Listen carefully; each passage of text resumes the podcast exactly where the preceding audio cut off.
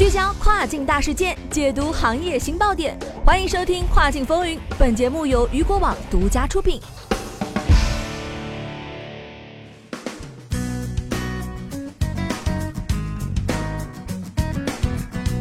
各位好，欢迎大家在每个工作日中午的十二点继续锁定到雨果调频，这里是正在为您播出的《跨境风云》，我是大熊。美国啊是迄今为止全球最发达的在线购物市场，是全球电子商务的标杆。许多出色的电子商务公司在竞争中处于领先地位，引领并创造了影响世界其他地区的趋势。美国在互联网的电子商务领域的主导地位来自其三点一二亿的庞大互联网用户、富裕人群以及依赖网上购物的习惯。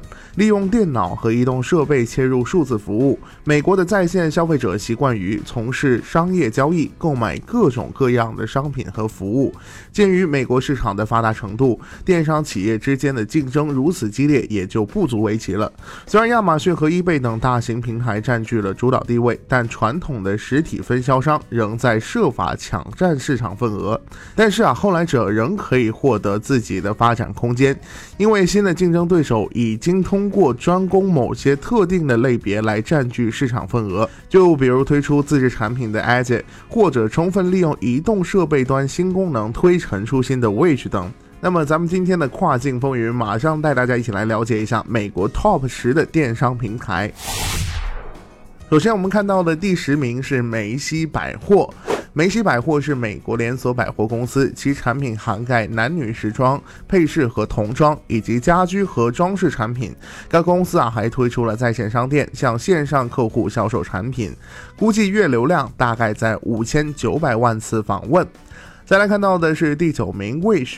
Wish 成立于二零一零年，小企业和制造商可以在这个平台上直接向消费者来销售商品，主要经营四大类：电子、家庭美容以及家居服装。估计月流量在八千四百万次访问。再来看到的第八名是劳氏。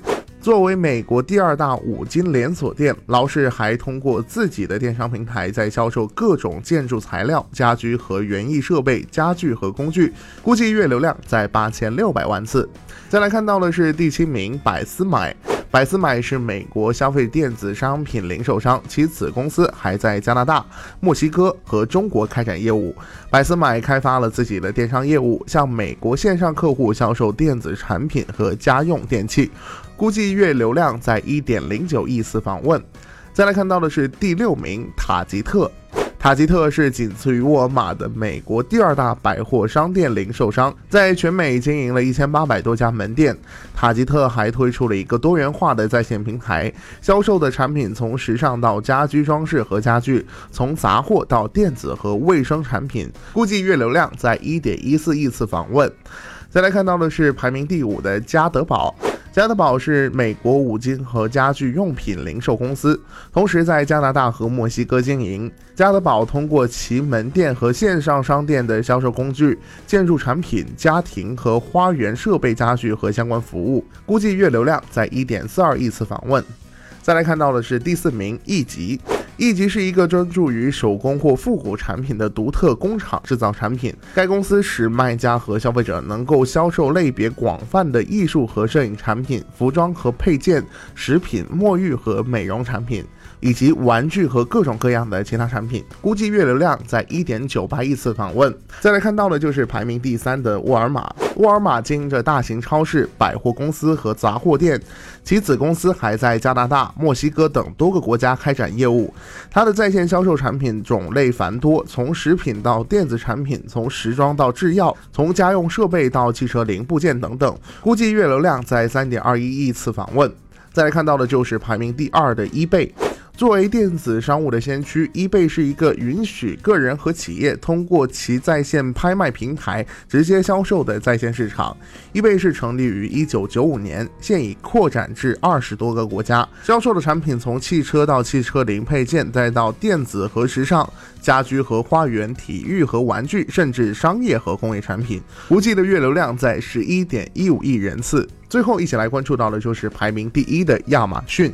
亚马逊成立于一九九四年，最初是一家在线书店，后来发展了多元化产品，包括媒体、电子、服装、家居、食品、玩具和珠宝。亚马逊已经扩展到了许多国家，成为了电商领域无可争议的全球领导者。通过收购了全食超市以及出版、电子、云计算、视频流媒体及制作，进一步发展成为实体的零售业。估计的月流量在二十四点七六亿人次。美国 Top 十的电商平台流量对比，根据上述美国 Top 十的电商平台估计月流量显示，亚马逊明显处于领先地位，eBay 稳居第二，月访问量分别超过二十四亿及十一亿次。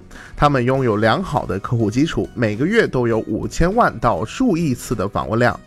其他的 Top 电商平台，除了这些涉及产品种类繁多的平台，一些平台也因为巨大的影响力而受到关注。